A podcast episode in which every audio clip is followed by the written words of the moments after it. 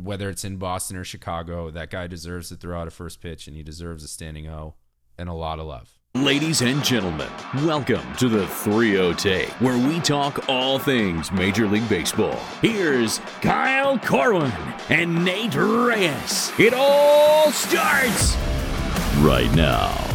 Welcome back to the 3 Take. This is episode 256. I'll be your host, Kyle Corwin, and I'm here with my co host, Nate Reyes. Nate.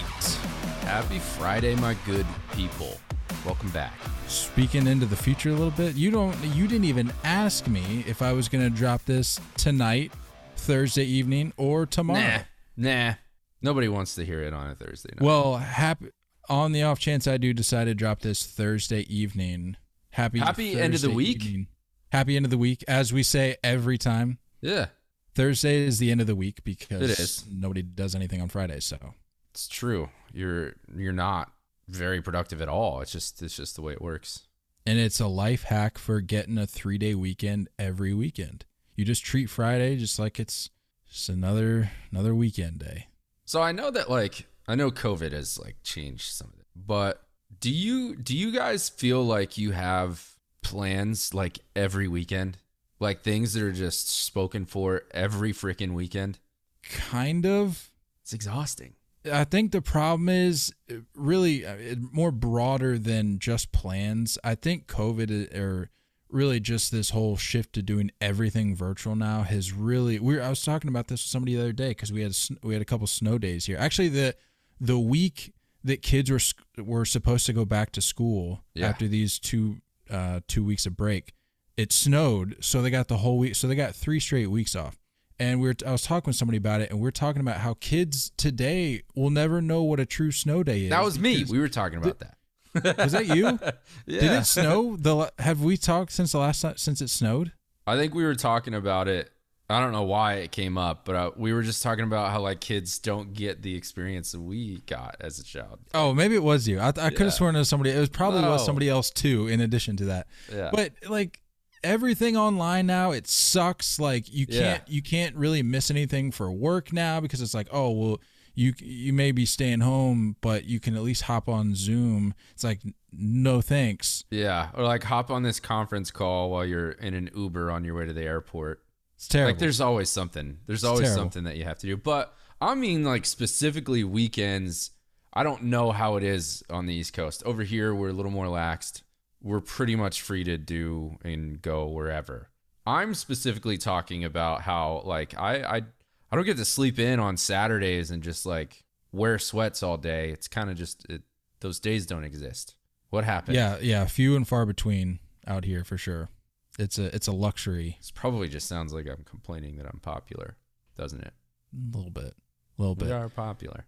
Uh, I wanted to ask you, Nate, before we get into talking negotiations between the league, players union, Jon Lester, Shohei's interview, so on and so forth. Uh, I wanted to get a little check in on your. Did you make any New Year's resolutions?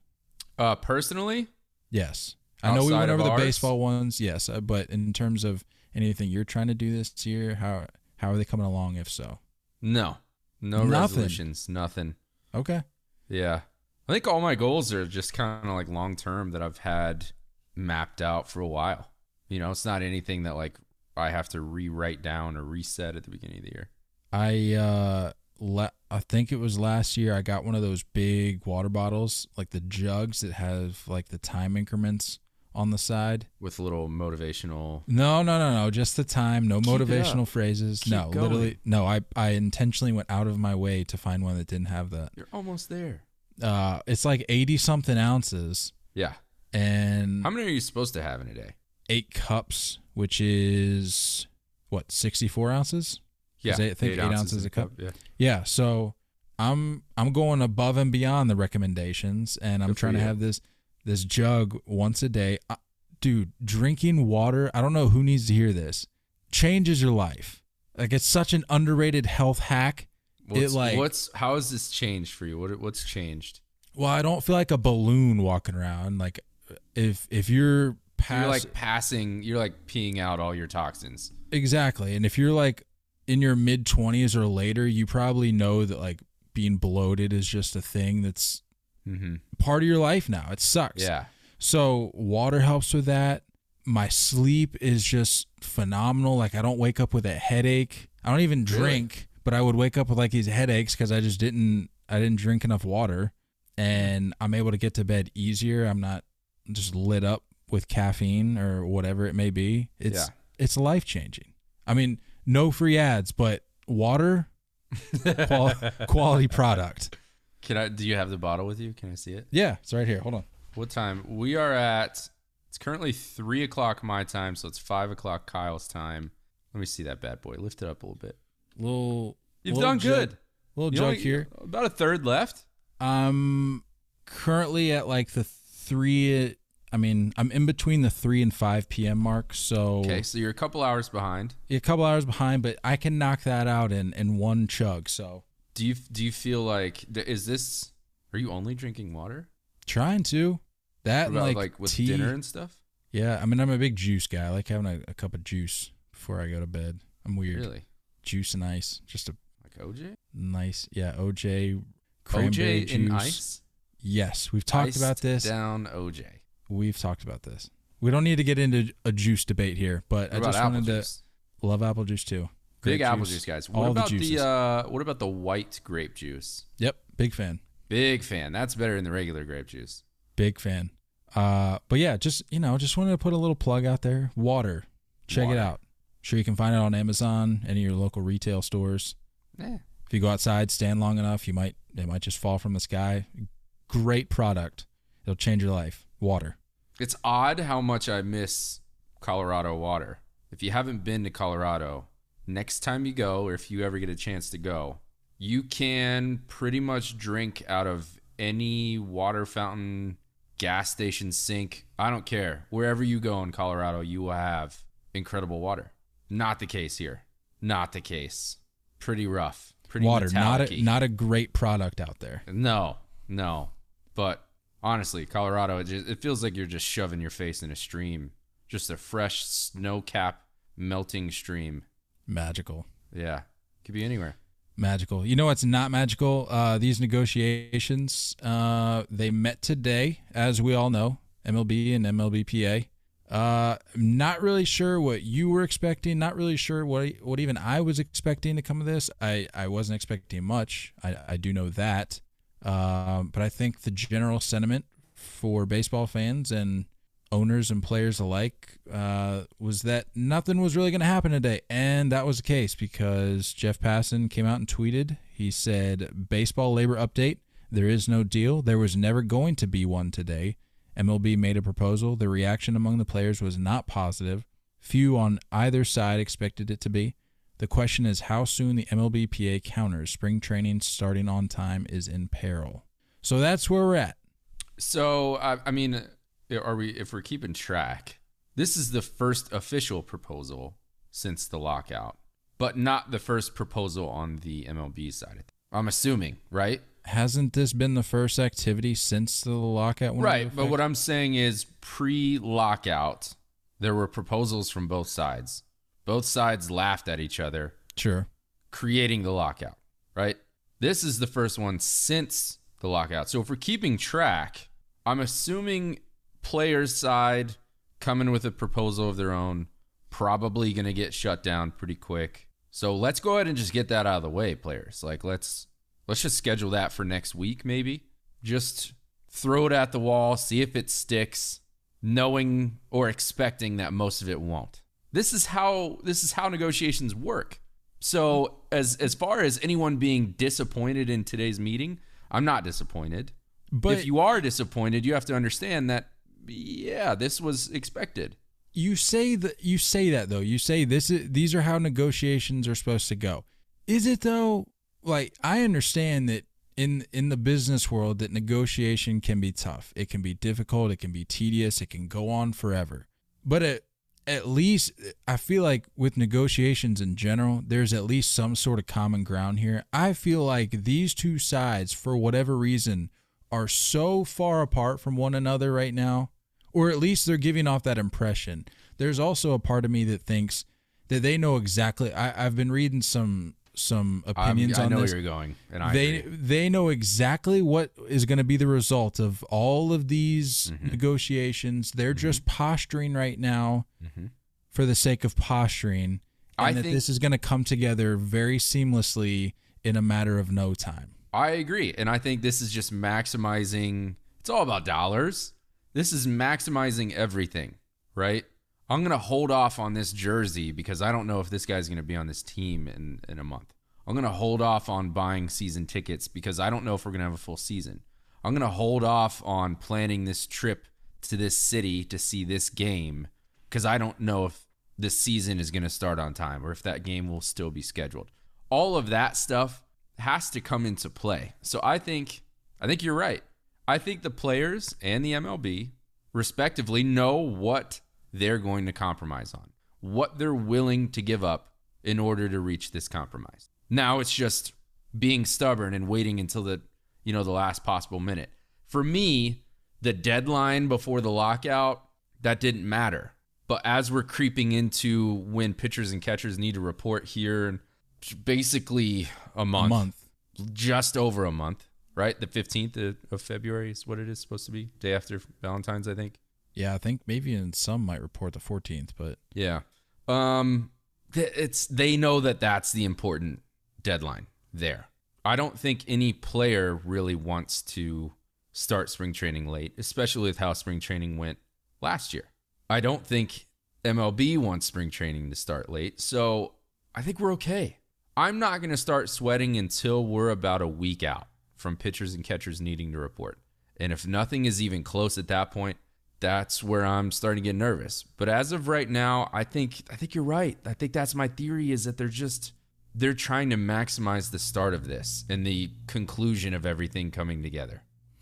I'm just really not interested in spending the next month hearing about how both sides are claiming that the opposing side is just being unreasonable and that they yeah, I'm done. I'm done on that part. They don't have the game's best interests at heart. yeah, I'm done on that. I'm Spare done with me that. that. We Right. went through a whole off season of that. What was it? A year or two ago? Mhm. It was part part of it played out uh, before the 2020 season when they were trying to figure out what was going to happen with that Yeah, that season. We've already we've we've gone through this. Yeah, I'm I'm done. I'm done hearing that. I we all know at this point who is pro player and who is pro league. That's established. I think you have that as a fan no matter what. You got that locked in. Majority I think fans are going to lean towards the player side, but that's not necessarily rev- relevant. What I'm saying is I don't I don't need to hear what's bad for the game or why this is an issue for the game. I think it's just kind of letting all of this like bottle up and just really just get all frustrated and get ready and oh I hope this season's going to start on time and oh I can't wait to buy that jersey. I can't wait to plan that trip. All of this and then finally when it happens, it's just going to be an, it's this is going to be 2 weeks of madness. In my mind, when this gets settled of free agent signings, of revenue being brought in by the by the league and by organizations because of season ticket holders renewing, tickets being sold in general, those types of things, I, it's going to be the biggest, most fast-paced 2 weeks of baseball that I can think of in our recent memory, maybe even our lifetime. Yeah, I mean the floodgates will surely open. it's just building that up. It's just building because it up. you know, and you're just completely naive to think that there's not some sort of like there's tampering going on behind Yeah. closed doors for sure. And even if it's not outright tampering, Yeah. there's people texting middlemen to then pass along messages to the other receiving end to, to Yeah. get their message across like there's there's so many ways around this so you know that things are being Yeah. built up upon and What things are being Who- formulated what brother wasn't allowed to talk to the other brother because one's a coach and one's a player. That's a that's a thing? You didn't see that? It was a couple weeks ago. I don't remember who it was. One player wasn't allowed to communicate with his brother and his brother is on a coaching staff of a minor league affiliate team. I don't remember what the names were but it's just silly. Like and this was like right before christmas. What are you not going to show up to christmas and talk to your brother? Like what is uh, come on. Who's gonna crack down on that? Who's gonna who's setting the camera up at Christmas dinner, making sure that one brother isn't talking about certain things? Who's gonna enforce it? If I'm Manfred, I'm I'm putting a team in front of their house. Manfred is the Grinch 24/7. for sure. Manfred is the Grinch. He's sneaking around, making sure these conversations aren't happening. He's just kind of tiptoeing on rooftops. Wiretapping phones. just unbelievable. Uh, I think if Rob Manfred ran the FBI, we would be in big trouble. What I would the world every, look that's a every American would be in trouble. that is a terrifying thought. What would the world look like if Rob Manfred ran the FBI? Uh, I think he might be the most insecure person in the planet. I'm not gonna lie. I I mean America might be in good shape though because anybody that would say anything negative about him, he would somehow garner the power to just nuke the other country or what. Like ima- if Rob Manfred was president, FBI. I well, I'm saying he would he would pull some strings. But if Rob Manfred was president, we'd be the only nation left standing. That's just a fact. I'm sorry. Uh, Korean Like- baseball doesn't like American baseball. Shut down. Kiss every other country goodbye. Nuke. Rob Manfred would. I don't even want to imagine what that situation would look like. But all that to say, based on your gut reaction, do you think we're starting on time? Season, yes. Spring training, no. Well, I mean, it's relative though, don't we? Like, don't we have to keep spring training somewhat? I don't think so. I think you have probably like a week and a half to two week buffer I, where mean, I would, I would think the players would would demand as close to, if not a full spring training as possible. depends. You know how the players get, man. They get petty. They say we want to. I mean, rightfully so. You need you need proper Depends though. I mean, you talk about veteran players. How many veterans truly care about spring training? right, but they're not the only ones in the league, though. Right.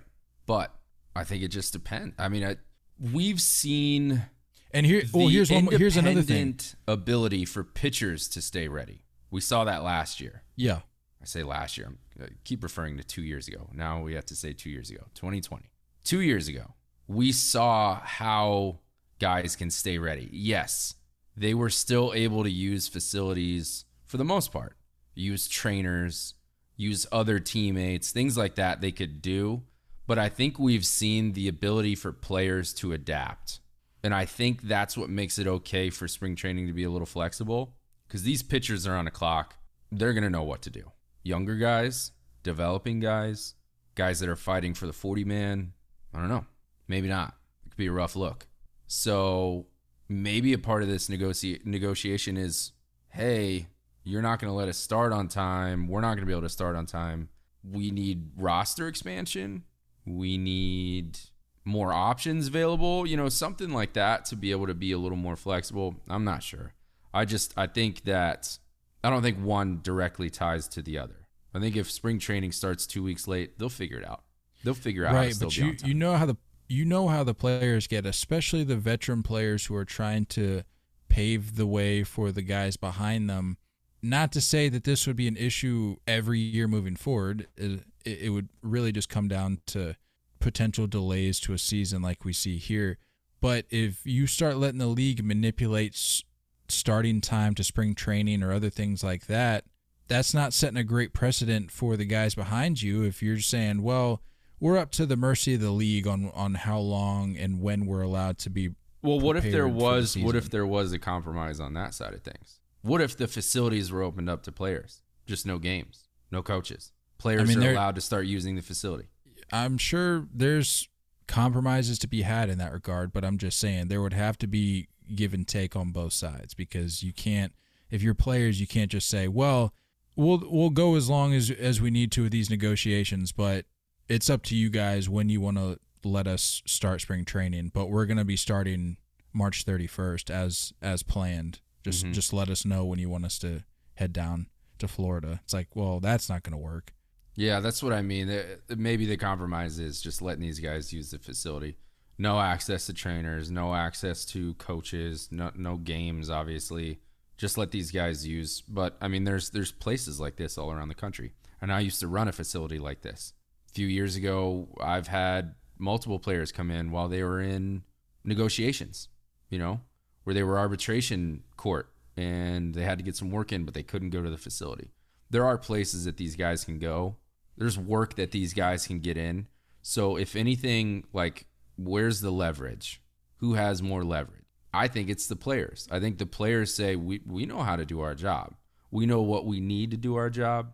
The longer you hold on your side, the more dollars you're going to lose.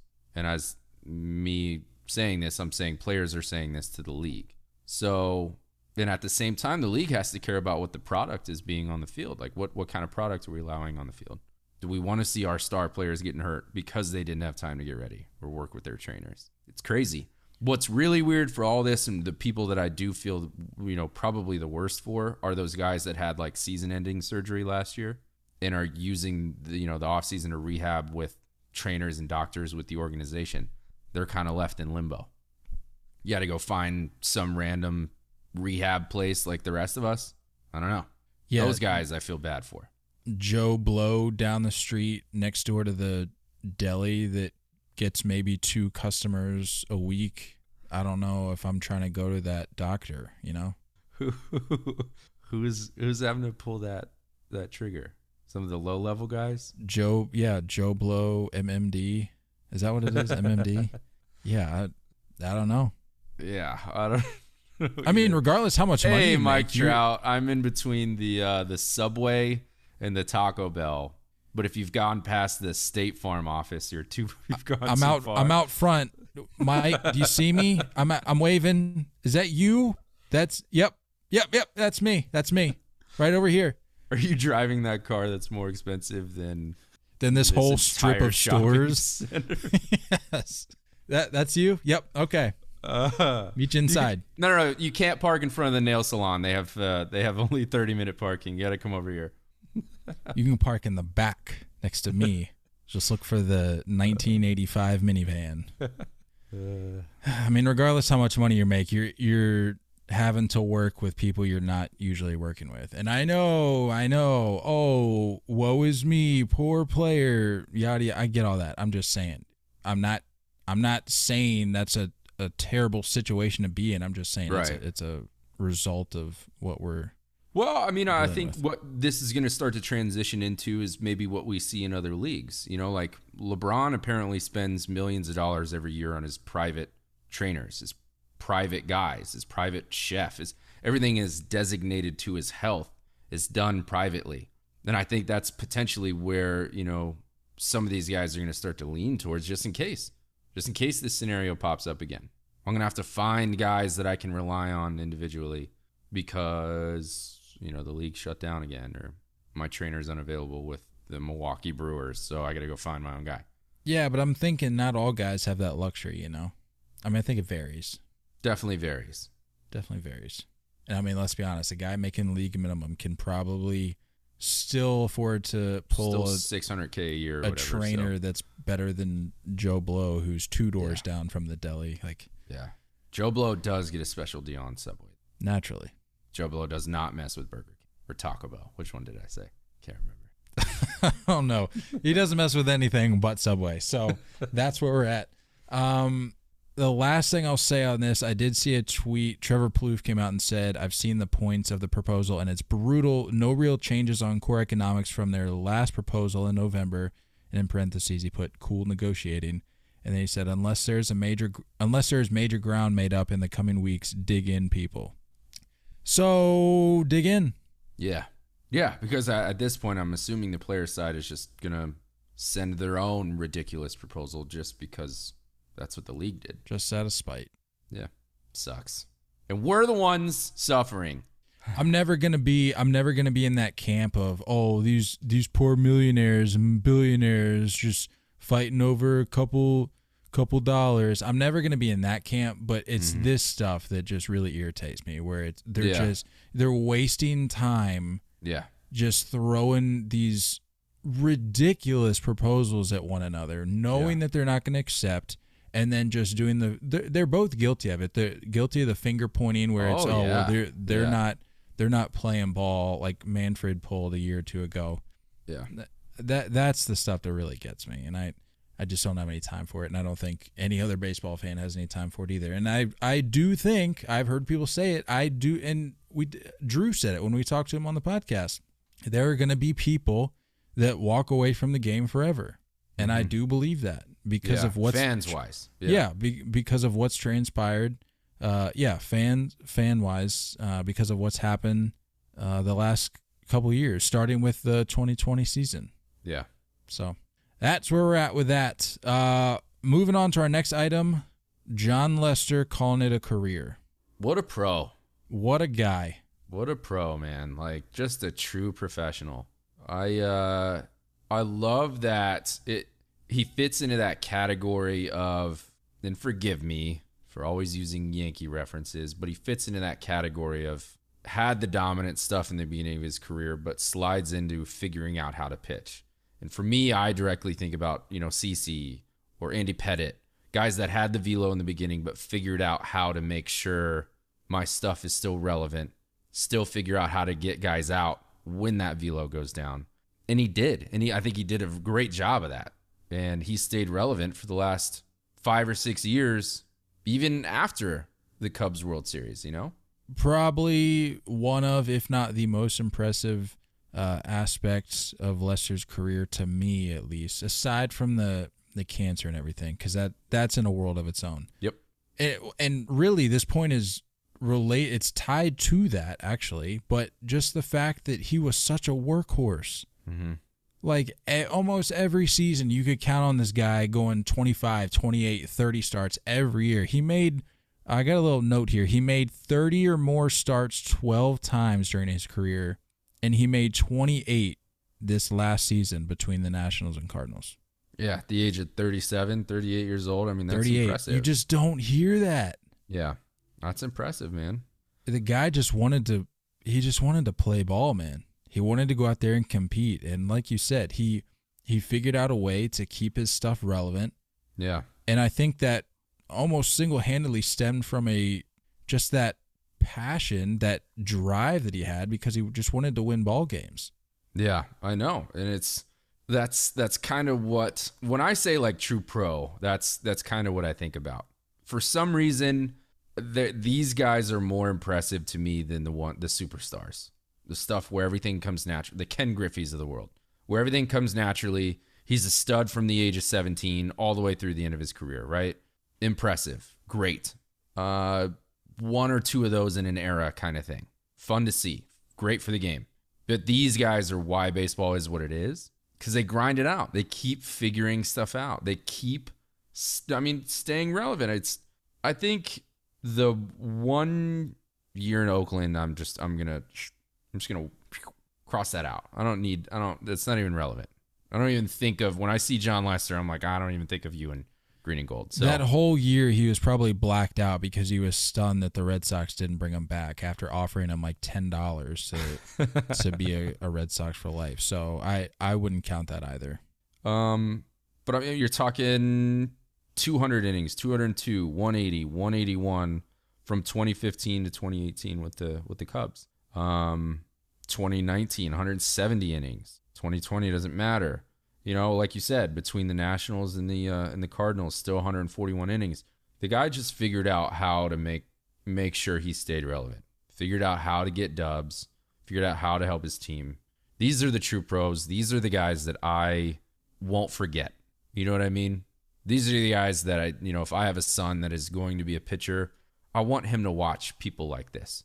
So, hell of a career. He was a five-time All-Star, an NLCS MVP, and as we all know by now, a three-time World Series champion. Finished with a win-loss record of 200, clean 200, and 117. Finished with a career ERA of 3.66, and finished just shy of 2,500 strikeouts with 2,488. And one of the things that he's most well known for, a postseason ERA of 2.51. The guy was just nails Mm-hmm. when it came down to crunch time. Yeah. Um. And like you were saying, the innings, the innings are impressive, but for me, throw the innings out the window. To me, the game, the the game started is the more impressive thing for me because I, it, it it's great if he can give you right. innings and and p- pitch well, But just to have a guy that's reliable enough to where you can count on him taking the ball every fifth day, Yeah. That's that's the more impressive thing for me. And he did it. And he, like I said, th- I mean, thirty or more starts twelve times during his career. You you rarely see that 12 kind out of, of 16. reliability Yeah. That's anymore. That's big time. Big time. That's what you need. Did you? By the way, did you? uh Did you see that that post I put out about his Red Sox and Cubs career? How wild yeah, was the, that? the the three was it three six three ERA? Three six four ERA for the Red Sox and three six four for the Cubs, and his winning percentage for the Red Sox was six three six, and his winning percentage for the Cubs was six three six. And somebody pointed out in the comments, well, let me double check my math here, but they said you add that up, and it's, I mean, the math is a little wonky, but you take out the decimal point, it's like a clean thousand. I don't know. It's baseball is just a, it's a funny game. It's a funny game. No, and I, I mean the I think the biggest things for that is that when you think of Jon Lester, you're gonna remember him as a Red Sox and a Cub. Um, no, I don't. Again, Oakland, you know the Nationals, Cardinals. I don't I don't think of Jon Lester in that way. So I mean the the two biggest places he had impacts, he was consistent. not even opening up the can of worms uh, for the Hall of Fame discussion. But if he were to be in, what what uh what hat do you think he goes in in? He got to wear a Red Sox hat. I don't know, man. It's close, but I think he got to wear a Red Sox hat. You think? Yeah. I mean, I'd love to see him in a Red Sox hat, but I I feel like my gut says Cubs. I just feel like that that city really latched onto him big time. How come you don't wanna you don't wanna open that can of worms? Well, because the I just don't even feel like the dust is settled yet. Like I just want to want to give it a little time. It's all you always run into that recency bias when you when you have a guy like this, Yeah. and I don't even have. I intentionally did not make note of all of his uh, career accomplishments and stats and all that, like the more detailed analytics, because I just didn't want even didn't even want to get into that. But For me, I I mean if to be just to go on record here, I, I think amazing, great career, but not not a Hall of Famer. Um, and I, I tried to think of a guy that he kind of reminded me of where at one time an ace, but just a long term horse and relevant and reliable. Um, you know, I thought of Mike Mussina. And Mike Mussina took a while to get in. You know, Mike Mussina had a career war of 82, almost 83, 270 wins, 368 ERA.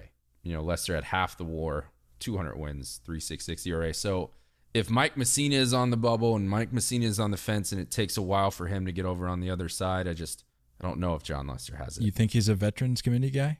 Potentially. It's, it's, it's, it's going to take a lot, especially now that, you know, we don't really look at the wins, but I don't, it's, it's tough because of the way you look at longevity. And I think the Hall of Fame Hall of Fame is is dominance, not just longevity. I think there was a few years where he was dominant, but I don't know if I would ever say Jon Lester was the best pitcher in baseball at any point in his career. For me, I, I, think that's a conversation you have to have if you're going to consider him in the Hall of Fame. Was he a top three pitcher in the league for multiple years in a row? I don't even know if he was that. And that's no knock on him. And I think I don't want to get to, I never want to get to this point in the game where we are only valuing Hall of Famers. This guy deserves all the recognition and all the praise for what he did in his career.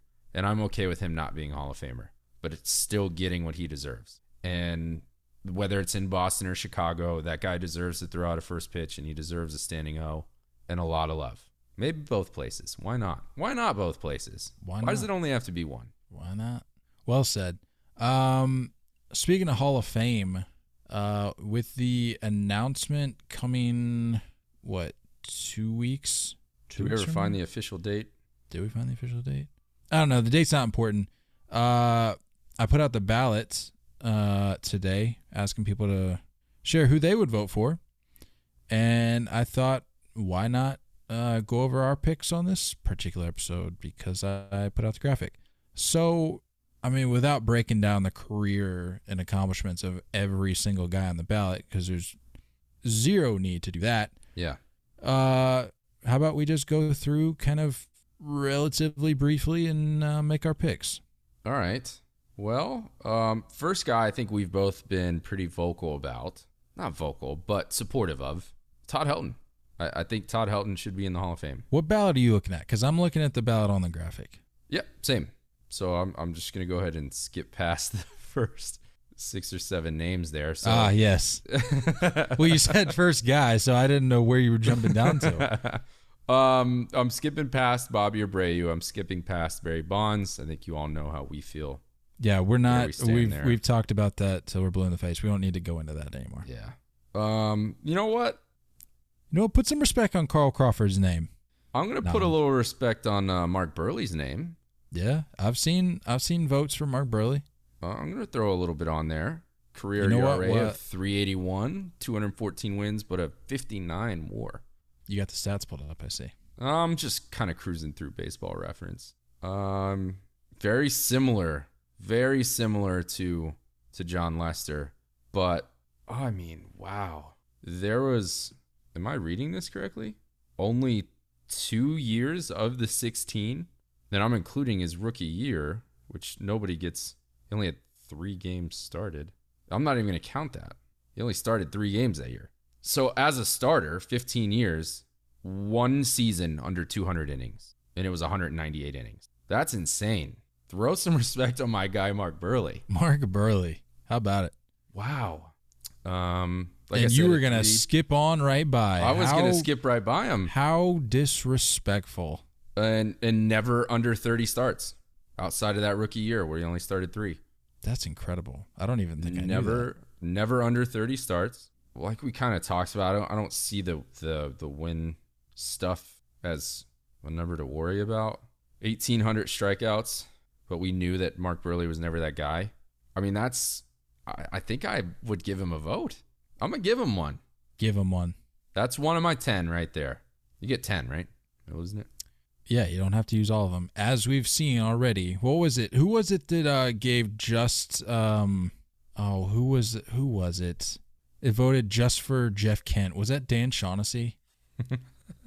all right buddy No, hold on. This is this is a real thing. It was it was I'm pretty sure it was Dan Shaughnessy. Yeah. Boston Globe's Dan Shaughnessy votes for only Giants Jeff Kent in Baseball Hall of Fame ballot. And I'm pretty sure that was the second time he had done it. Yeah, second second consecutive year that he had done it. What I'm tired of the the publicity stunts. I'm tired of the the political games that we're Mhm. playing. Like sure, bonds being on or off, that's a that's a much bigger issue, but just voting for Jeff Kent, yeah come on. that's just goofy I mean, no disrespect to Jeff Kent, but I mean, he's one of the best second basemen to play the game. But what are we Yeah. doing? Yeah. I mean, I, I don't know. I, I don't get it. But uh, there are some these there are these tweener names on here. I mean, Prince Fielder. The injuries suck. They do. I can't help but hearing Prince Fielder's name and not think back to that press conference he gave with the neck brace on and he was just Yeah. losing it. I'm like, guy, Yeah. I feel for you. That's tough. But I'm uh, again, dominance. And he was dominant for that stretch of 5 or 6 years. And he was healthy. That's a baseball family too, if there ever was one. I'm looking at 06 to 2013 and there's let me just count this out total 06 to 2013 he missed 5 games 4 games so that's 9 3 games that's 12 1 game that's 13 games in 6 years and then stuff went downhill All right, so safe bet to say no on Prince Fielder. I'm going to say no, but that is one where it's the it's the veterans committee. I think he will get in eventually because of that stretch of dominance. I really do. It's going to take a while. So you got Todd Helton getting in. I do have Todd Helton getting. So that's your second pick. Yeah, Ryan Howard, probably a no for you. I think kind of similar to Prince Fielder. Again, dominant, feared for that short stretch. But this game is about staying healthy and putting up numbers, I guess, as far as Hall of Fame goes. So no, Not to mention, he made a cameo in The Office. So, I mean, that has to be considered. eat fresh. See, now I didn't say Subway. what made you think of that? Um, no, I mean, you gotta take you gotta take that into consideration when when evaluating this guy's career. Yeah. Add it to the resume. Cameo in The Office. Tim Hudson. Uh, close, but no.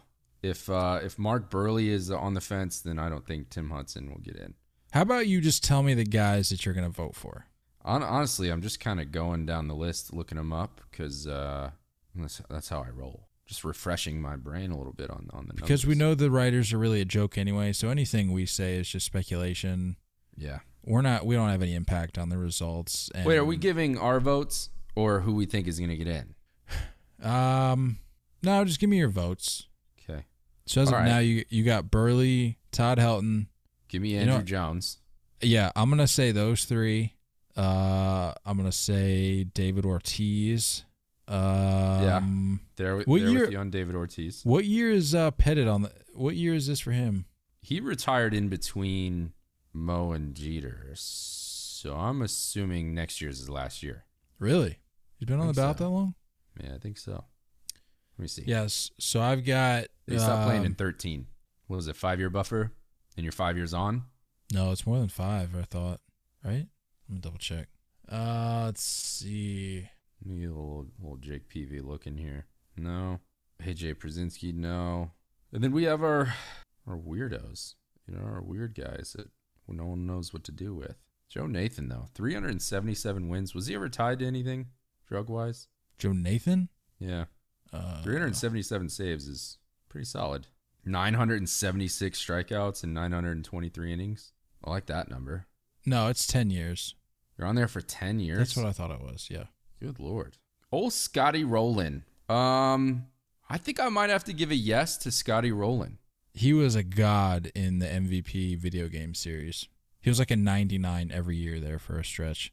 I mean, he was defense wise, he was close to Nolan Ryan or Nolan Ryan, Nolan Arenado before Nolan Arenado. True. Locked it down. Career WAR of 70.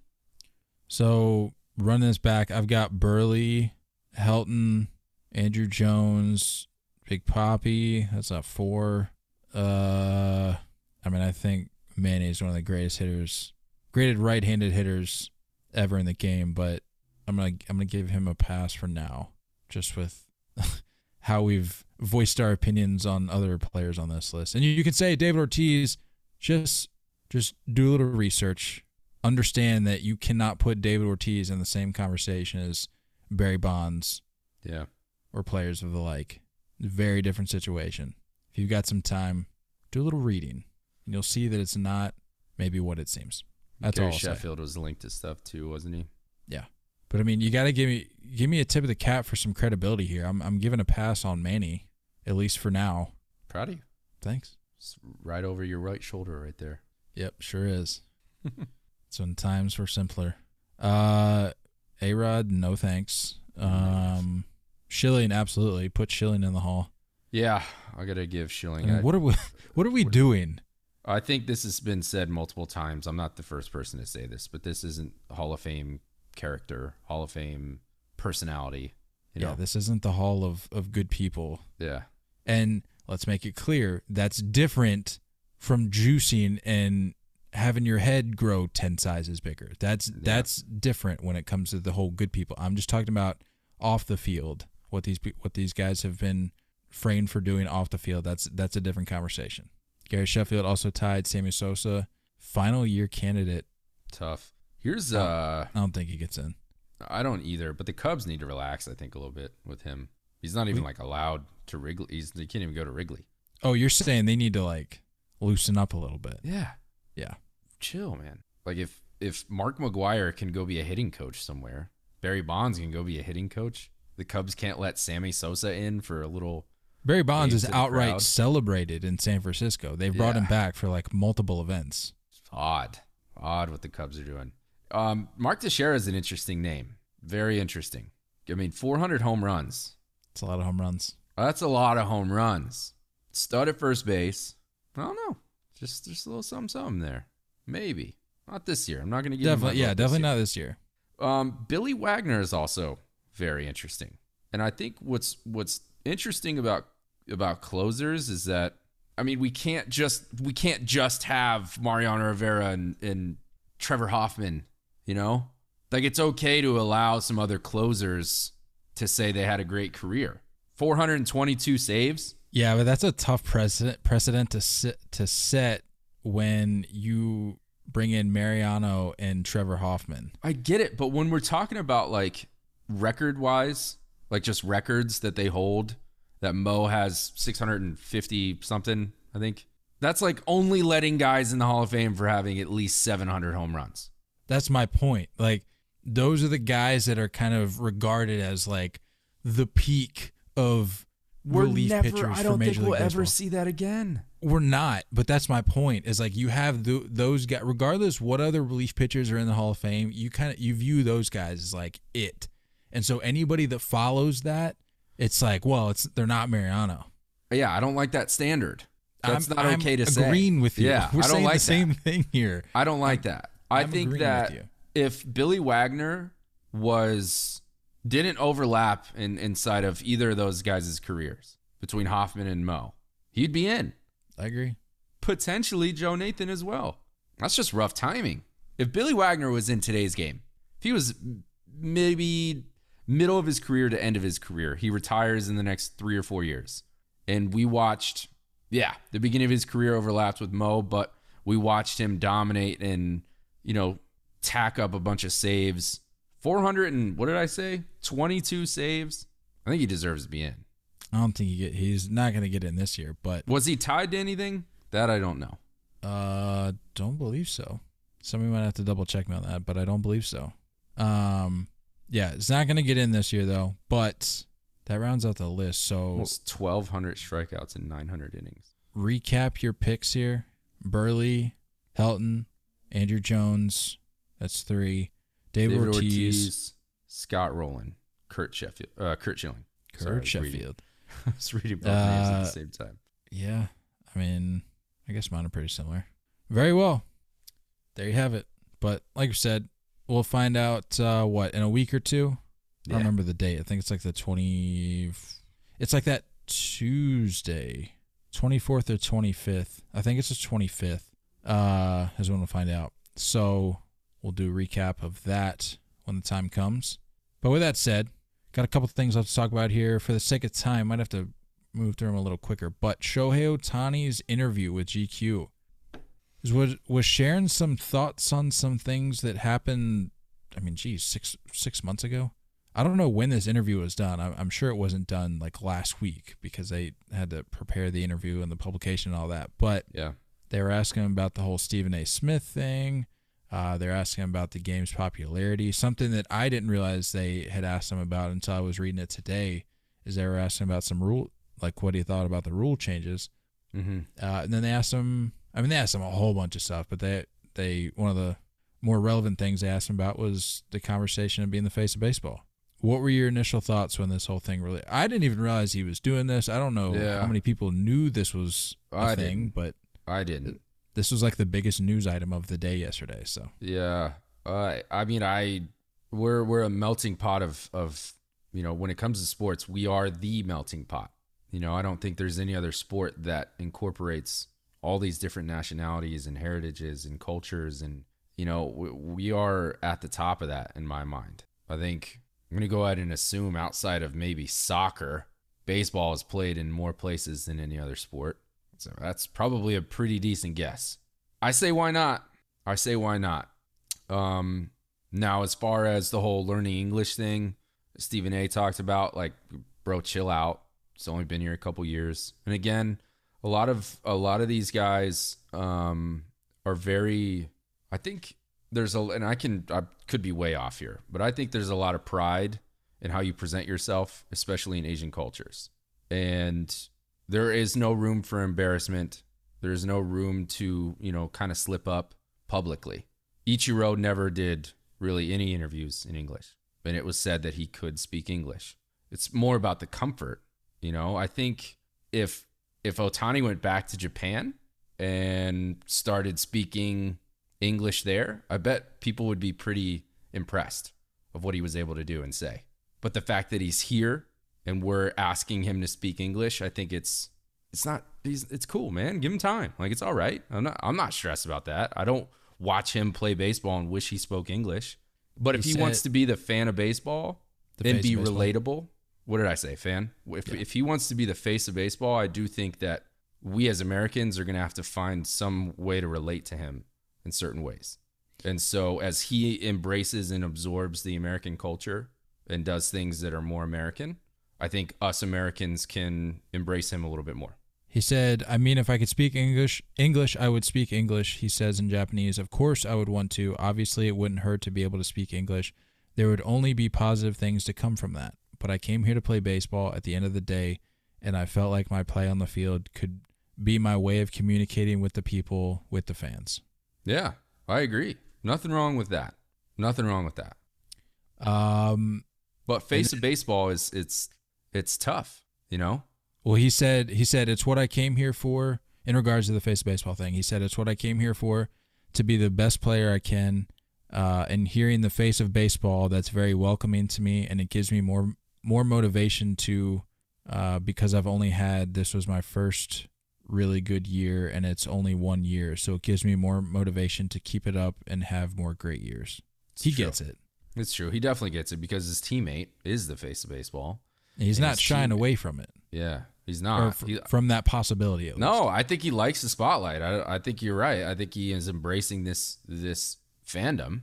But the face of baseball is is going to be you know in the same dugout, and the face of baseball has done it over and over again and proven that he is capable of ridiculous numbers over and over again. Shohei knows what he's doing, man. He knows how to how to answer these questions, and I like the way he's answered all these. Uh, they asked him about the rule changes. He said, uh, honestly, I'm satisfied with everything. No need to make any drastic changes. There you have it. Ohtani says, we don't need any changes. Leave it as is. The king has spoken. um, no, I mean, that's, I really didn't have much more than that on the matter. Um, I will say he was killing the sweater game in that photo shoot, which I don't know who Cut decided off that's what he was gonna go with, but I mean, I probably would have chosen something a little more different. But I get it. GQ has to be edgy, and There was like a like it was like a sweater Letterman's jacket thing. yeah, it was bizarre. Uh, they had him in a shirt with like a sixty. It was like a sixty-eight or sixty-two or something. I'm like, I don't know what Yeah. that is. I'm Yeah. was- Did you see? The, I saw the the flex holding the baseball with like the TJ surgery scar. yeah, I saw that. Yeah, yeah. That's kind of cool looking. Yeah, those those uh, magazine photo shoots are always always bizarre. So you can never Yeah. really. Ex- I'm just I'm just glad he was clothed. I feel like GQ is always is it GQ or like Men's Health or something. It's like let's get these guys naked and let's let's just put a glove. let's give them what the people want. Yeah. What? Who watches these sports and wants to see any of these guys naked? I don't. Doesn't make any sense to me. Uh, I'm glad Shohei was yeah. for the most part clothed. I, I'm I like Shohei. I'm a fan of Shohei. Um, getting to see what he's capable of in person was pretty cool. I just hope that the shock value will decrease Yeah, in, in the seasons moving forward, where it's like what he's doing is incredible, yeah, but let's just focus on how great of a player he is, and let's follow this guy to see if he can become one of the greatest players in the game. hmm Because I feel like so much of last year was just focused on, well, this guy hit a ball with an exit velo of 100, and then he went out and threw 100 the next inning. It's like, yes, we've established that that is a phenomenal feat, but can we just watch him play baseball now and Yeah. enjoy what we're watching instead of tweeting Yeah. about every single inning? Well, I think that specifically, and I'm not sure I didn't the full, you know, article and interview and everything, but that specifically, I, I think will be more important on what he leaves behind as far as a legacy goes than anything else he does. I don't care what the home run total ends up being, stolen bases, innings, wins, MVPs. I don't care about any of that. The way he will positively change the game of baseball is allowing these two-way players to start making an impact. And I, I I'm thankful for him because of that. And now we can stop telling kids that are juniors in high school, you got to commit. You got to choose. Stop. Stop doing that. College, minor league, stop. Let it play out because you never know. Then I think that's going to be the, the biggest legacy, what he leaves behind. And that's pretty cool. And, uh, and the fact that he is not American, the fact that he is international is, is even better because we have an international game. It's a great point. I don't know why such a clamp was put down on players growing up to begin with because people apparently love this about Yeah. baseball now. So it's like, why not Right. make this a more commonplace thing. I, I don't agree. understand. I hope it does. Uh, I got one last thing here before we wrap up. Um, well, before we get to closing the book, um, but I don't even think we got a chance to discuss the whole ESPN crew announcement with the Oh God. MLB's Manning cast. Yeah. Uh, for the sake of time, won't get too far into it, but give me in your in your opinion, in one sentence, A Rod and Michael Kay being announced as baseball's version of the Manning cast. uh, this is nothing like the Manning cast. Thank you. I don't. I don't understand how. Well how said. how is this any different from any other broadcast ever? Michael Kay is a broadcaster. I like Michael Kay. I know a lot of people don't. I personally like him. But why? Peyton and Eli Manning aren't broadcasters. That's the whole point of that style. We don't want broadcasters in this style. We want players giving player analysis. Yeah, and you got people calling for Big Poppy, and it's like I'd love to see Big Poppy. He's you could say he's a broadcaster. He's like that's his role now. Yeah. Now that he's Sure. not playing, Sure. so it's like it would more it would more so just sound like him just commentating on the game. We I don't need, need somebody play-by-play commentary. That's the whole point. right. It's the whole point. That's why you either switch to regular Monday Night Football or you switch to the Manning cast. You get to choose. This is just another regular Sunday night cast. Well, I for one am thrilled that ESPN for once decided to listen to the people and they they took the diverse route and they said, "You know what? We're going to bring in a former Yankee and we're going to bring in the television Yankee, voice for the. Yankees, Michael Kay." Yeah. Yeah. The only I mean, thing, I, I for one am thrilled. the only aspect that I can think of um, that may change things and be a little different.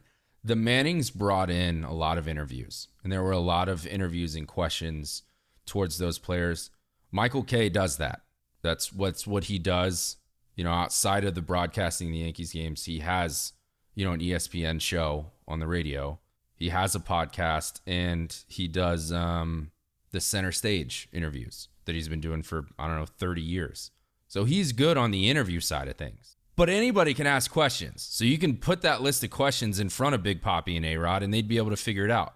And honestly, what wouldn't that just cross off like both sides of it? If you had A Rod and Big Poppy, they have the rapport together from, you know, Fox Sports. They've been on TV together. They have that joking thing. They have the rivalry thing. Why that checks a lot of boxes. I don't under, I just don't understand why Michael Kay is at all involved in this. It doesn't. Well, I don't know. I don't know if maybe I didn't make myself clear. I don't necessarily want. I, I said that people are calling for Big Poppy. I wouldn't want him No, in I that mean, that- role either. I agree, but, But that is a, a better idea than It's Michael a better yes, it's a better idea. But for me, it just comes down to having A Rod. It. Like I, I just don't want A Rod anywhere near these I get it. broadcasts. I, don't care what role. I I I 100% get that. just I want somebody Definitely else. agree. Give me fresh blood. Definitely agree. Definitely agree. But I, I think uh, when you look down that list, it's probably difficult for guys to commit to that that don't have a broadcasting background already. Sure. Everyone keeps calling for CC. CC has said over and over again he's not going to do it. He's not going to wear a suit every day. He has no desire to commit to that schedule. And he can't you're not going to edit CC. That guy drops F bombs left and right. That's the, what he is. That's what he says and that's how he talks. Okay. Great. Yeah, so you that. ESPN shouldn't be touching this in my mind. We've talked about a premium channel picking this up and making it that. HBO picking up some type of coverage that's unedited, that's just raw, that you have microphones and cameras and dugouts and bullpens and you're seeing and hearing things that you've never heard before, the hard knocks style. That's what we're craving. We're not craving just another broadcast. ESPN is so clueless, dude. So lost. I am 100% out on ESPN. No desire. Terrible. Thank you for thank you ESPN. Now I'm gonna continue my streak of watching your games on mute. the ones that I'm forced to, of course. Like I'm never willingly gonna turn on E ESPN unless it's somebody that I'm interested in watching, and then if that's the case, I'm gonna watch it on mute. Uh, closing the book here. I don't know if you. I, well, no, I think you saw it because we talked about it. Uh, the Mike, the kid pulling the Mike Trout card, Yeah. the video that went viral. What Yeah. a what an awesome moment. Yeah. That's what That's what it's all baseball cards should always be about. all about right there. We don't need old sweaty men cutting people off at Target, wrestling people down to the ground. We don't need Kyle Corwin stiff arming little kids to get the last I don't box. stiff arm little kids. If there's a plethora of cards left, I'll I'll snag a few just for just for old time's sake. But also, I'm I'm Uh. what am I? Oh my god, I'm 28. I'm getting old. Maybe I need to consider not going Yeah. to Target anymore. But I'm- Probably. I'm, still in that window. I think the biggest issue is the employees of these places. That's my biggest issue. I I used to work at that was my first job after college with Sports Authority, and uh, it was right around the World Cup, and we had like this Adidas came out with like this special soccer ball, like this special World Cup soccer ball, and there was only like ten of them, and one of one of my coworkers was a diehard soccer guy, and he just like kept one in the back in the warehouse, like tucked it away, make sure it didn't get on the sales floor because he wanted to buy it.